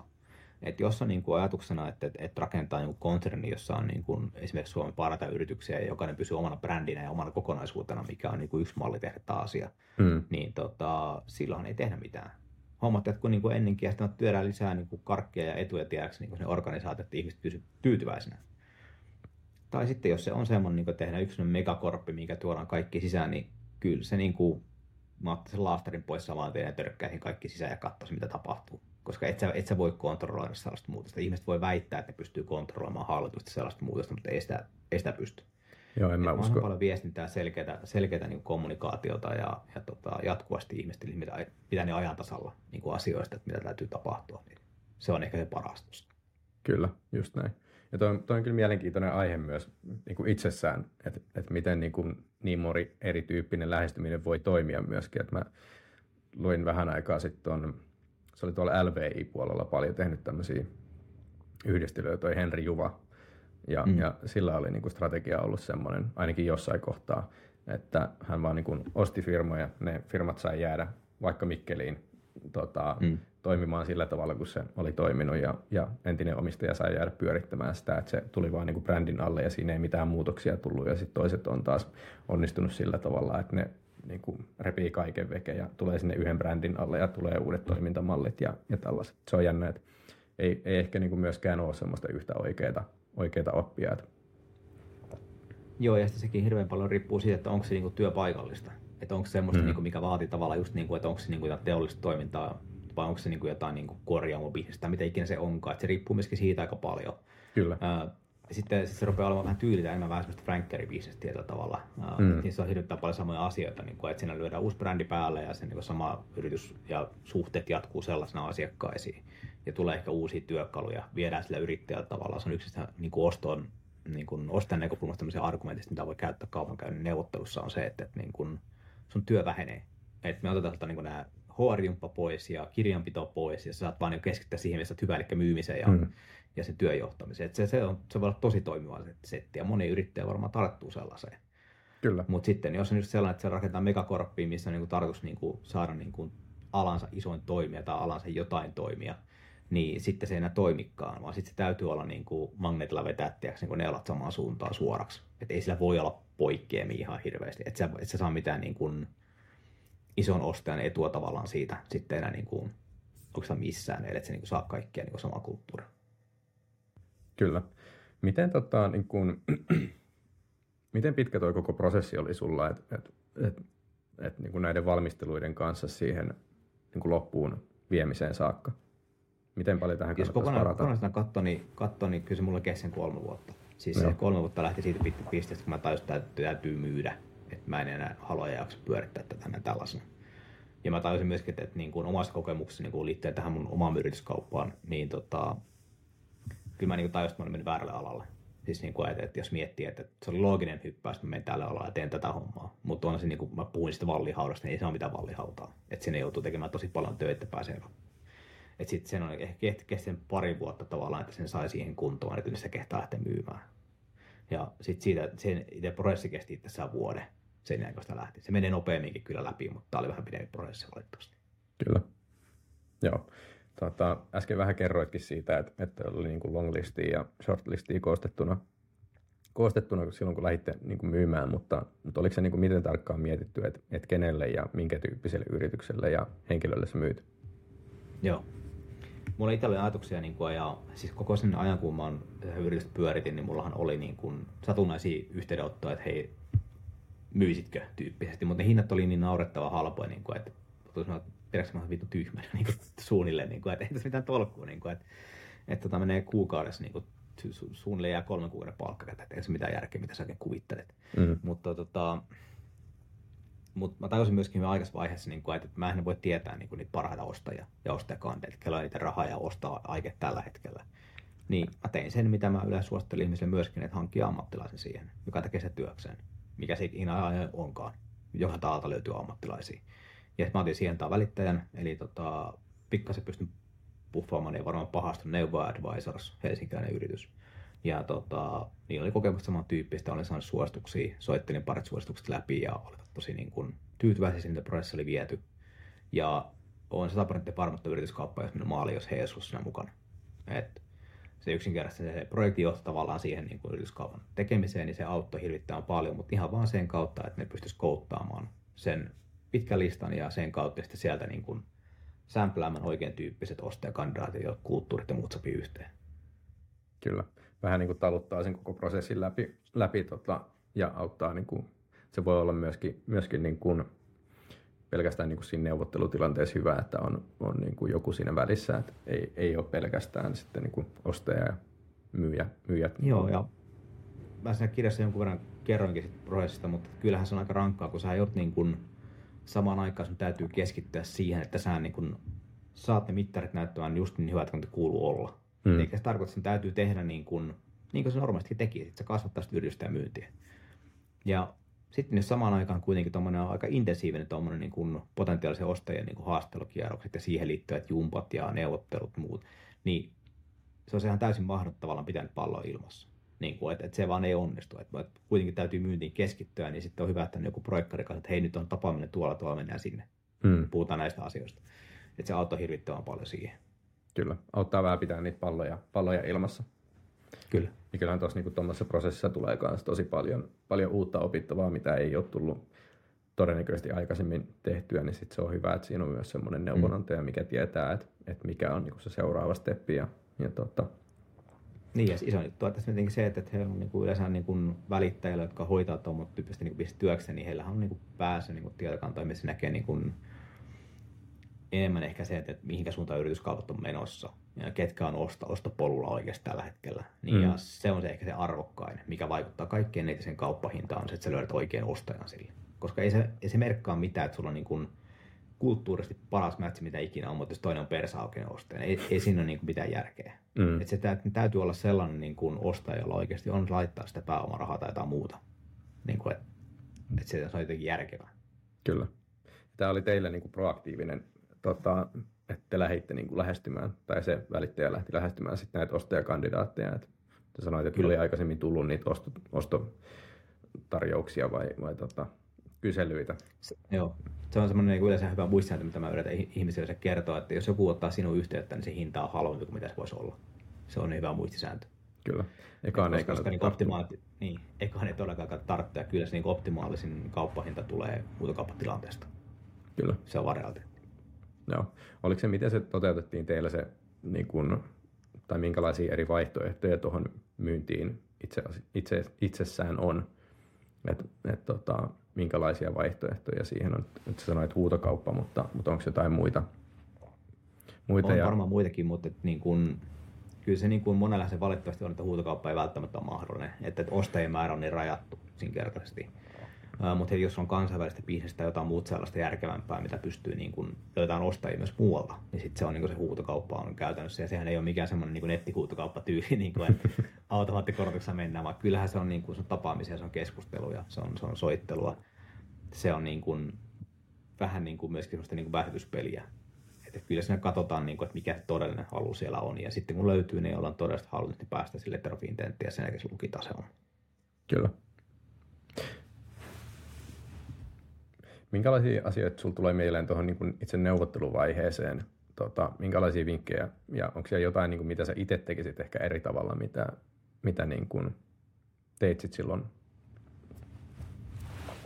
Joo, se ehkä olennainen vinkki on just tuo niin välittäjän käyttäminen. Et, et, et siinä on niin kuin hyvä olla mukana sellainen neuvottelija, joka niin kuin täydentää tavallaan omia, omia niin kuin heikkouksia. Et, Mulla on niin kun, mä oon itse aika tulisielun ja saatan olla joskus niin kun ne saatan niin kun todeta, että nyt tää oli vittu tässä ja morjens. Niin aina kenkää, kenkää tuli pöydän alta, niin että nyt ihan hiljaa, niin kun, että nyt tää, tää, tässä kohtaa ei kannata sanoa mitään. Ja, et, et se on, niin kun, se on niin kun työpari ajattuna kannattaa lähteä viemään sitä eteenpäin. Et, et siinä on, niin kun, siinä on, sä oot, niin kun, sä oot niin kun omistaja, mutta sitten siinä on myöskin se sun niin kun se kollega tavalla, joka keskustelee sit asiasta ja johtaa sitä puhetta. Niin sillä se kannattaa niin kun edetä. Ei kannata itsekseen yrittää niin kun lähteä vääntämään. Ja ei liian aikaisessa vaiheessa yksityiskohtiin, vaan niin kuin katsoo oikeasti, niin kuin, että onko se arvomaailmat yhtenä esiin ja tämän tyyppisiä asioita. Ei kannata lähteä heti ensimmäisenä vääntämään, että hei, mä haluan sitä autoa ja tai jotain tämän tyyppistä. No, sä, on niin kuin, sä voit sitten vääntää, mutta sitten sä annat niin kuin ostajalle aika semmoisen mehevän työkalun, mitä se voi vääntää sua vastaan. Että sä mm. voit, okei, no saat sen autoedun, mutta sitten tiedätkö, että kauppahinta olisi tatonnia alempi, niin kuin, että mitä helvettiä. Että isot asiat ensin ja sitten pikkuhiljaa niin menee yksityiskohtiin. Kyllä. Onko olemassa sitten jotain niin kuin taitoja, jos miettii yrittäjänä, joita kannattaisi kehittää valmistautuessaan siihen, siihen itse yrityksen myyntiin? No kyllä varmaan, jos on tehnyt hyvää niin kuin myyntiä, niin ne tulee sieltä. Eli no, niin kuin myyntitilanne sekin on. Sä oot vaan kauppaamassa itseäsi vähän eri tavalla. Niin kuin, mm. et, et siitä, siitä on kysymys. Ja sitten niin kuin neuvottelutilanteet, jos olet tullut aikaisemmin vaikeassa neuvottelupaikoissa, niin kyllä niistä on tosi paljon hyötyä. Ja tämä on semmoinen, mitä mä suosittelen asiakkaalle aika usein, että kannattaa, niin kun, tämä kuulostaa niin vääränä, mutta niin kun, kannattaa roolipelata niitä tilanteita. Et mm. hallituksessa jostain jonkun muun vastaavan ihmisen kanssa, jotka osaa niin kun, olla siellä. Jos siellä on niin kun, jos on niin kun yrittäjä, joka on ehkä vähän niin kun, heikistä niin kun alistuvampaa sorttia tai ystävällisempää sorttia, niin voi olla tosi hankalassa tuoda omia rajoja esimerkiksi jossain kohtaa. Niin sitä voi niin kun, harjoitella. Ihan niin kuin pienet lapset voi tehdä niin koulunäytelmiä varten, että tuota, siinä on niin kuin hallituksessa on niin kuin se kaljupäinen, kovasanainen, tunteeton paskiainen, niin kuin minä, niin voi esittää sitä vaikeata myyjää ja tiedätkö, voitte harjoitella, niin kuin, että jos siellä on tiettyjä pelkoja, mitä niin kuin se myyntitilanteessa tulee, niin voi käsitellä niitä läpi. Se, se on ihan fine. Te ei tarvitse sitten tiedätkö, mennä housuun niin sanotusti siinä kohtaa, kun tarvitsee oikeasti olla se viimeinen hinta. Kyllä. Joo, ja toi, toi, niin kuin mun mielestä toi valmistautuminen tietyllä tavalla, että vaikka olisi kuinka pitkään tehnyt myyntiä, niin sit se on kuitenkin uusi tilanne sulle, mistä sulle ei ole kokemusta todennäköisesti, Kyllä. niin se on todella, todella tota, hyvä idea käyttää vähän aikaa tuommoiseen sparrailuun ennen sitä, että, että pysyy sitten niissä oikeissa paikoissa tiukkana. Joo, ja sitten yksi asia, mitä mä huomaan monesti, niin kun on tämän tyyppisiin tilanteissa on päässyt niin jeesaa yrittäjä, niin ihmiset ajattelee kauhean usein, että se on samanlaista kuin Jenkkilässä elokuvissa. Mm. Ja sehän ei ole. Siis joo, ne voidaan tehdä niin neukkarissa tosi niin tiukasti, kaikilla kovat kaulassa ja mitä ikinä, mutta ei se, se on hyvin harvinaista oikeasti. Että kyllä se on niinku ihan niinku ihmisiä, jotka siellä on sitä ostamassa ja ne, ne arvioi sua ihmisenä, ne katsoo, kuinka luotettava sä olet ja miten sä toimit. Ja sitten sen perusteella, jos olet tosi luotettava, niin sitten niin kuin ei ihan kaikkiin niin punaisiin lippuihin esimerkiksi tartuta edes. Koska nähdään, että okei, no, tämä on tarkoittanut kuitenkin hyvää, niin tuskin mitään niin kuin isompaa niin saitsee löytyy. Kyllä. Että se on semmoinen paljon lämminhenkisempiä, lämmin, lämminhenkisempiä kuin voisi kuvitella ne tilanteet. Mm. Kyllä. No miten sitten, niin jos miettii tämmöistä niin riskien, riskien hallintaa, niin oliko jotain asioita, mitä te teitte, teitte niin kuin riskien hallintaan liittyen siinä myynnin yhteydessä? Onko siellä jotain erityisiä strategioita, joita suosittelet? Öö, mitä tarkoittaa tässä kohtaa riskienhallinta? Niin minkä tyyppisiä? No, no siis ylipäät, ylipäätään riskien hallintaa, vaikka, vaikka tota niin kuin, öö, no yksi riski voi olla, että se, se niin kuin yrityskauppa kaatuu. Joo, kyllä mä käytin tämän tyyppisiä niin kuin skenaareita käytiin läpi jo hallituksen kanssa aikaisemmin. Ja se oli just silleen, niin kuin, että kyllä mä käytännössä tein, että mitä tämä... Mulla on sellainen lempiharjoitus, mitä mä teen yrityksen kanssa tai yritys kuoli, mitä tapahtuu. Mm. Eli tota, sen ajatuksena on se, että mä en tiedä onko tuttu, mutta että niin kun, ajatuksena on se, että, että niin johtoryhmä tai pienen porukan kanssa käydään läpi, että yritys kuoli ja mitä tapahtuu. Siinä skenaariot niin tehdään niin kolmesta viiteen skenaariot, että miten yritys kuoli ja sitten mitkä siihen johti. Ja sitten katsotaan sieltä ne helpolla matalan rikkoat helmet, mitkä voidaan niin korjata niistä riskeistä pois. Mm. Ja tämän tyyppistä harjoittelua tehtiin jonkun verran. Mukaan lukee myöskin ihan vaan sitä, että aikataulu, katsotte se aikaikkuna, missä ajasta täytyy saada maali tai, tai niin kuin kilpailijat oikeasti rupeaa syömään markkinaosuutta. Käyttäen hyväksi sitä tietoa, mikä sai. Kyllä. Ja tota, se on vaan niin kuin realiteetti, että tämän tyyppisiä riskejä. Ja sitten kun menee pitemmässä prosessissa, ne riskit alkaa olemaan spesifimpiä ja sitten ne alkaa niin kuin olemaan, että tämä ostaja on selkeästi tämän tyyppinen. Meidän täytyy huolehtia, että tämä ei olla tavalla, mitä me tehdään. Ja niistä tulee sitten juristit mukaan. Että se on semmoinen realiteetti, mikä täytyy muistaa, että siihen täytyy varata siihen kustannuksia prosessin aikana. Kyllä. Miten te valmistauduitte tuohon? Niin kuin, oliko teillä minkälaisia neuvonantajia tuon yritysvälittäjän lisäksi tuossa koko prosessissa? Meillä yritysvälittäjän kautta tuli, tuli tota yrityskauppojen erikoisen juristi ja sitten oli niin kuin oma juristi neuvonantajana, koska siinä taas päästään siihen, että sitten sun täytyy niin kuin muistaa, mikä hattu sun päässä. Mm. Kun sä pääomistajana ajat neuvottelemaan yrityksen kaupasta, niin sieltä otetaan kaikki huomioon. Sä et voi niin kuin, ajata pelkästään omaa etuasi, vaikka siitäkin kysymys, vaan täytyy niin kuin, miettimään niin kuin osakkaiden etua tasapuolisesti. Ja sitten päästään ihan tämmöisiin pieniin asioihin, niin kuin, että kuka maksaa tämä lasku esimerkiksi. Et, et, niin kuin, mikä se niin rooli on. Et, et mä en voi, jos mä niin kuin, tilaan, niin mulla on tiet, niin kuin, velvoittaa, niin tietoikeudet tilata niin kuin, palveluita yritykselle, mutta jos tulee pelkästään niin kuin, omaan niin taskuun se hyöty siitä, niin sitä täytyy pistää perustelemaan jollain tavalla. Eli siinä joutuu niin kuin miettimään silleen, että okei, no yritys tilataan, mutta minä maksan tämän omasta pussista, niin tämän tyyppisiä. Mm. Et... Joo. Tota, miten sitten toi, niin kun, jos miettii jatkuvuutta, monesti näissäkin on varmasti niin kun erilaisia, erilaisia ratkaisuja, mutta, mutta monestihan niin kun, ää, yrittäjä jää hetkeksi aikaa sinne, sinne duuniin, sinne tota, ostettavaan yritykseen, niin miten, minkälaisia asioita siellä voi tehdä, että, että miten varmistetaan se sujuva, sujuva jatkuvuus ja se siirtymävaiheen hallinta sen myynnin jälkeen? Joo, tämä on yksi mun lempiaiheita on integraatiot. Mergereissä ja ne menee vielä perseellä. Mm. Se on aika iso se luku ja mä veikkaan niistä ei hirveästi huudella. Eli tota, kun katsoo esimerkiksi Jenkkilästä vastaan tyyppisiä statseja, niin yli puolet menee ihan, ihan täysin käteen. Joo, muistan, että olisin et, lukenut et, jostain on... jopa, että ehkä kahdeksankymmentä pinnaa. Kyllä. Ja siinäkin on niinku aste, että jotkut menee totaalisesti käteen ja sitten on niin kuin kolmekymmentä prosenttia ja sitten lopusta vähän, että no tää on ehkä ihan ok Kyllä. ja sitten kaksikymmentä meni niin kuin ihan, ihan ok. Et, tota, kyllähän niin se kulttuurinen match on se isoin juttu. Selkeästi niin kuin se, että jos on niin kuin yritys, joka on spesifioitunut siihen, niin kuin, että ne on niin kuin, tosi laatuorientoituneita ja niin kuin haluaa olla tosi hyvä. Ja toinen on niin kuin bulkkituottaja, ja se bulkkituottaja ostaa sen erikoistuottaja. Niin siinä jokainen tajuaa, tämä nyt ei tule päättyyn kauhean hyvin. Niin kuin ei se, ei se vaan, että sitten se täytyy niin kuin erittää jotenkin niin kuin sitä olemassa olevasta organisaatiosta ja pitää se erillään niin kuin samassa eri paikassa. jotenkin tolleen. Ja sitten niin kuin, että just toi, että kulttuuri täytyy ottaa huomioon, että se vaikuttaa eniten tavallaan siihen, siihen tota onnistumiseen. Ja sitten se, että kukaan sitä niin kuin integraatio tulee vetämään, että siihen ei voi ottaa ketään niin kuin junioria, koska sekin on taas sitten, niin kuin, että jos sulla on ostettavassa yrityksessä, sulla on niin kuin ammattilaisesta tehnyt sitä hommaa kauan, ja sitten sulla on ostava yritys, ja sinne tulee niin kuin semmoinen kaveri, joka ottaa, ei selkeästi päivääkään sitä hommaa, niin sitten se rupeaa niin kuin integroimaan sitä yritystä, niin se, se tulee mennä niin käteen, että kaikki nauraa ja itkee matkalla pankkiin, niin kuin, että eihän tässä mitään järkeä. Että et niihin varautuu etukäteen. Ja tämä on niin kuin tavallaan myöskin sitten niin kuin myyvän yrityksen, niin kuin se yrittää vastuulla vähän miettiä sitä etukäteen, missä kohtaa ruvetaan painamaan sitä ja missä määritetään niin kuin siinä kauppakirjan teossa huomioon niin kuin se integraatio. Erityisesti jos kauppasummasta maksetaan osia myöhemmin, mm. niin sitten se täytyy olla enemmän tavallaan niin kuin myyjänä niin kuin sanottavaa se, miten asiat tehdään. Vastaavasti, jos se, niin kuin, jos se iso myykky tulee niin kuin etukäteen ja loppuosa tulee joskus myöhemmin, niin ne täytyy olla suhteessa tavallaan se tasapaino kun, kunnossa. Kyllä. Joo. Tota, tässä on aika paljon käyty nyt kaikkea, kaikkea erilaista myynnistä markkinointiin ja tuotantoon mm. ja, ja juridiseen, juridisiin juttuihin läpi, mutta onko sinulla jotain semmoista, mitä sä tiivistäisit tästä kaikesta, että mitkä asiat vaikuttaa kaikista eniten niin kuin firman arvoon positiivisesti? Joo, kyllä mä sanoisin, että toi niin kuin, on kaksi asiaa. Hyvä yritys on helppo myydä. Se on niin kuin se pointti, ja tämä on taas muistaakseni alun perin Päisin Kimi Lausanen, että mä voin sitä niin kuin oman nimi laittaa. Mm. Kaikki parat tästä on pöllittäjä niin kuin munkin työssä. Pölli, jos mä hyvä idä, niin kiitos. Mutta tota, hyvä yritys on tosiaan paras myydä. Ja, mutta sitten jos miettii, niin kuin, mikä on se selkeästi hintaa parhaiten nostava tekijä, on se, että erikoistuu. Se on ihan sama asia, että samat piirteet, mitkä niin kuin erottaa yrityksen kilpailijoihin verrattuna tällä hetkellä niin kuin niin kuin arkimyynnissä, uusasiakashankinnassa, niin ne on myöskin niitä parhaita myyntiargumentteja siinä ostohetkessä ja ostomyyntihetkessä, kun myydään firma.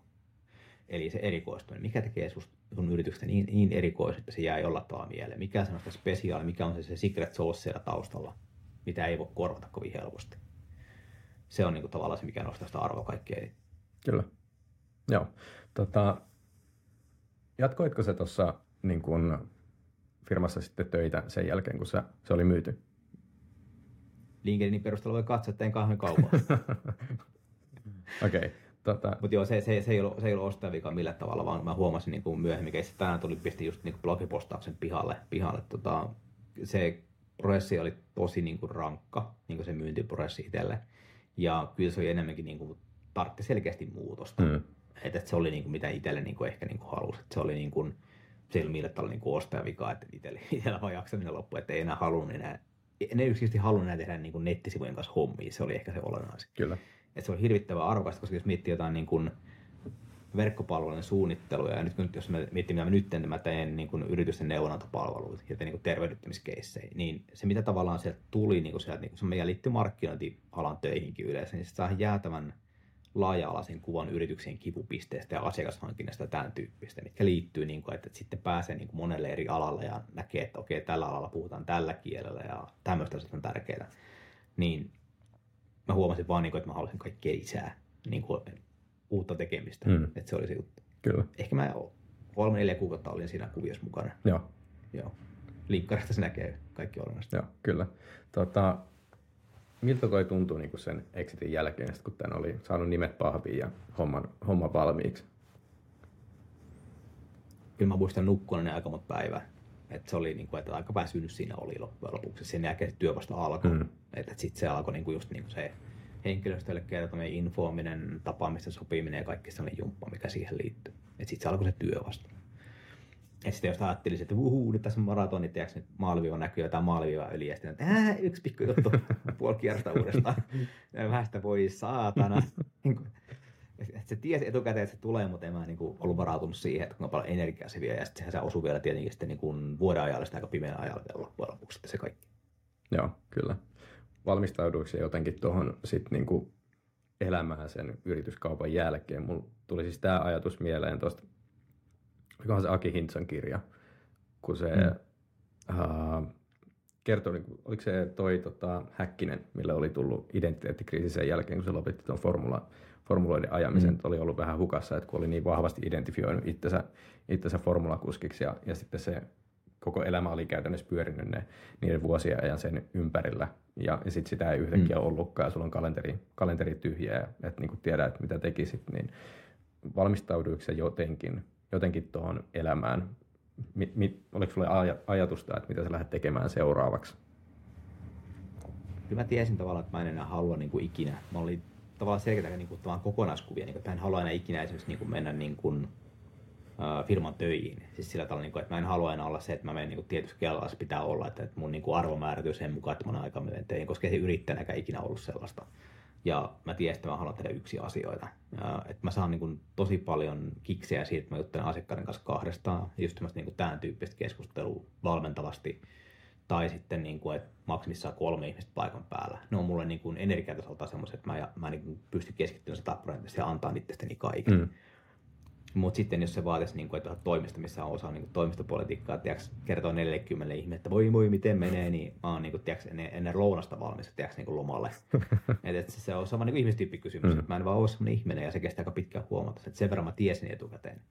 Ja mä halusin jotenkin yhdistää myöskin, mä tiesin etukäteen, että mä haluan yhdistää sinne omaa osaamiseen ja laajentaa sitä jollain tavalla ja tehdä niin kuin yrittäjien kanssa töitä, koska ne on niin kuin, mitkä mun näkökulmasta niin kuin Suomea pyörittää joka tapauksessa. Kyllä. Et, et, et mä halusin niin kuin tehdä saman mielestäni ihmisten kanssa, mä ymmärrän, että kipupisteet, mä käyn ne läpi, mä haluan tarjota niihin liittyen apua. Et sen mä tiesin etukäteen, mulla ei ollut selkeä käsitys vielä, mitä mä niin kuin rupean tekemään varsinaisesti. Et siinä meni, ensimmäinen vuosi meni ihan vaan silleen vähän niin kuin, muistaakseni Väisen Kimistä tuli käsisaippuaiden äh, asiantuntija, mikä on maailman parasta käsisaippua, että hän tilaili kaiken näköistä, niin mä olin vähän sama, että sitten tuli, tuli tota, äh, mustekyynien asiantuntija ja, ja tota kaiken näköisiä tällaisia niin kuin pikkujuttuja, että, että aika paljon tuli siinä niin kuin harrastetta, tällaista niin kuin itsetutkiskelua ja liikuntaa ja tämän tyyppisiä asioita. Että kyllä se meni niin kuin vuosi kaksi meni ennen kuin alkoi olentaa siinä kunnossa, ehkä että haluaisit vähän jotain muutakin tehdä. Kyllä. Ja sen jälkeen sitten rupesin vähän koeponnistaan, koska omat juuret on kuitenkin markkinoinnissa ja siellä, niin se oli helppo sitten lähteä niin kuin A B-testaamaan asioita, mitkä voisivat mulle tosi palkitsevia, mutta semmoisia, mitä myöskin niin kuin yrittäjät ostaa tyyliin, niin kuin, että shut up and take my money -tyyppisesti. Ja sitten sitä on iteroitu ja on päässyt tähän pisteeseen. Ja tämä on niin kuin mitä mä tein ja tykkään tehdä. Ja hyvin todennäköisesti tekemään tätä siihen asti, kunnes niin kuin alkaa vähän niin kuin höperöitymään ja haperoitumaan enemmän. Niin. Kyllä. Mutta on nastaa, että nyt on löytynyt semmoinen, semmoinen juttu, että mikä tuntuu, Kyllä. että jaksaa tehdä oikeasti sen seuraavat kolmekymmentä neljäkymmentä vuotta. Että jos toi aikaisempi, aikaisempi oli semmoinen, että, että nyt niin kuin loppuu, loppuu maposta bensa, bensa, niin toi on varmasti tosi energisempaa. Siis sitten se on hyvä niin tiedosta, mikä näkyy monelle yrittäjälle, mitä juttelee ne kanssa, niin se on ehkä hankalaa tavallaan tunnusta itselle, mutta kyllä se niin kuin seitsemän vuotta alkaa olla aika pitkä aika pyörittää niin kuin yhtä roolia niin kuin yrityksessä. Niin kuin, et, et ei siinä pysty enää antaa parasta, jos niin kuin yrityksen näkökulmasta on parempi, että pystyy antaa toiselle se soihdu siinä kohtaa. Ja moni yrittää venyttää sen liian pitkäksi niin kuin oikeasti. Sitten se jämähtää, se näkyy kaikessa, että hommat jämähtää. Kyllä. Täytyy saada niin kuin muutosta, että pystyy kasvaa ja kehittää. Kyllä. Joo, ja eikö toi ole pörssiyhtiössäkin, että toimari pystyy olemaan keskimäärin se seitsemän vuotta, että, että sen jälkeen Joo. kannattaa vaihtaa, ellei sitten ole tosi muuntautumiskykyinen ja Tällainen, tällainen henkilö, mitä, mitä löytyy myös sitten noista pörssiyhtiöistä, mutta suuri osa taitaa Kyllä, kuitenkin. Kyllä, tästä niin paljon rahaa, ettei sitten pääse eroon. Kyllä, se on sitten toinen, toinen juttu. No. Joo, eli tota, hei, mennään sitten päivän viimeiseen osioon, eli, eli lightning roundiin. Äh, tässä on ajatuksena se, että mä esitän sulle kysymyksen ja vastaat siihen yhdellä tai kahdella lauseella. Ootko valmis? Yes. Olen valmis, aina. Yes. Tota, mikä on sun lempikirja ja miksi? Niitä on monta. Jos pitää yksi valita, niin se on toi Enkridion. Mä en osaa sitä oikein. Se on tota Epiktetoksen stoalaisuuden. Tosi ohut teos, mutta tosi hyvä. Joo. Ja muitakin on, mutta tuolla mennään. Joo. Äh, mikä on ollut sun suurin mahdollistaja sun menestyksen takana? Varmaan tien tyyppinen neuroepätyypillisyys. Se on auttanut aika monessa asiassa. Fokusoimaan kivasti. Kyllä. Mikä tekee just onnelliseksi? Perhe. Se on paras. Paras ominaisuutesi? Luotettavuus. Se on hyvä. No oikein jääräpäin, mutta luotettavuus on hyvä. Hyvä kombo. Äh, Kyllä. Mikä on sun paras sijoitus? Tähän on kyllä kaksi. Toinen on Tinder Gold, Gold koska sieltä tuli vaimo. tota, se on varmaan vähän sellainen, että voiko tällä sanoa julkisesti, mutta joo. Kyllä se Aukor oli varmasti se niin kuin taloudellisesti paras sijoitus, niin kuin, että siihen käyttö aika, niin se on antanut isomman payoutin. Joo. Tota, mistä haluat oppia lisää? Siitä, miten monella tavalla yritykset saa ajattua ihan sekaisin ja miten ne pystyy korjaamaan sen jälkeen. Se on semmoinen, mistä tykkää tosi paljon. Tosi mielenkiintoinen aihe, mistä ei, ei varmasti niin kuin ikinä, ikinä tulekaan valmiiksi. Ei, ei todellakaan. Uh, entäs sitten joku elämänviisaus, jonka sä haluat jakaa ihmisten kanssa? Oh, tässä on monta. Ei kyllä paras varmaan, mikä niin itseä palvelu eniten on se, että ei kannata ikinä ottaa ilkeätänä semmoista, minkä voi selittyä typeryytenä. Se, se kuulostaa kauhean pessimistiseltä, mutta se on totta oikeasti. Se on selkeä sitä hyvin harvoja asioita aina niin itse kautta jälkeen. Kyllä. Tota, sitten viimeinen kysymys. Kenet sä haluaisit nähdä Päämä-podcastissa ja mitä haluaisit kysyä heiltä? Ah. Kyllä mä suosittelen Väisäsen Kimiä. Ihan vaan sen takia, että siltä tulee niin hyvää läppää. Mulla, jos mä haluan kysyä häntä jotain, niin mä voin kysyä häntä itseltään, mutta sun kannattaa ottaa hänen yhteyttä. Kerro terveisiä. Joo. Hei, kiitos paljon Janne, että tulit vieraaksi. Oli tosi, tosi tota, mielenkiintoinen keskustelu. Ehkä, ehkä niin kuin yksi omista lempijaksoista tähän mennessä. Kiitos paljon, että tulit vieraaksi. Kiitos.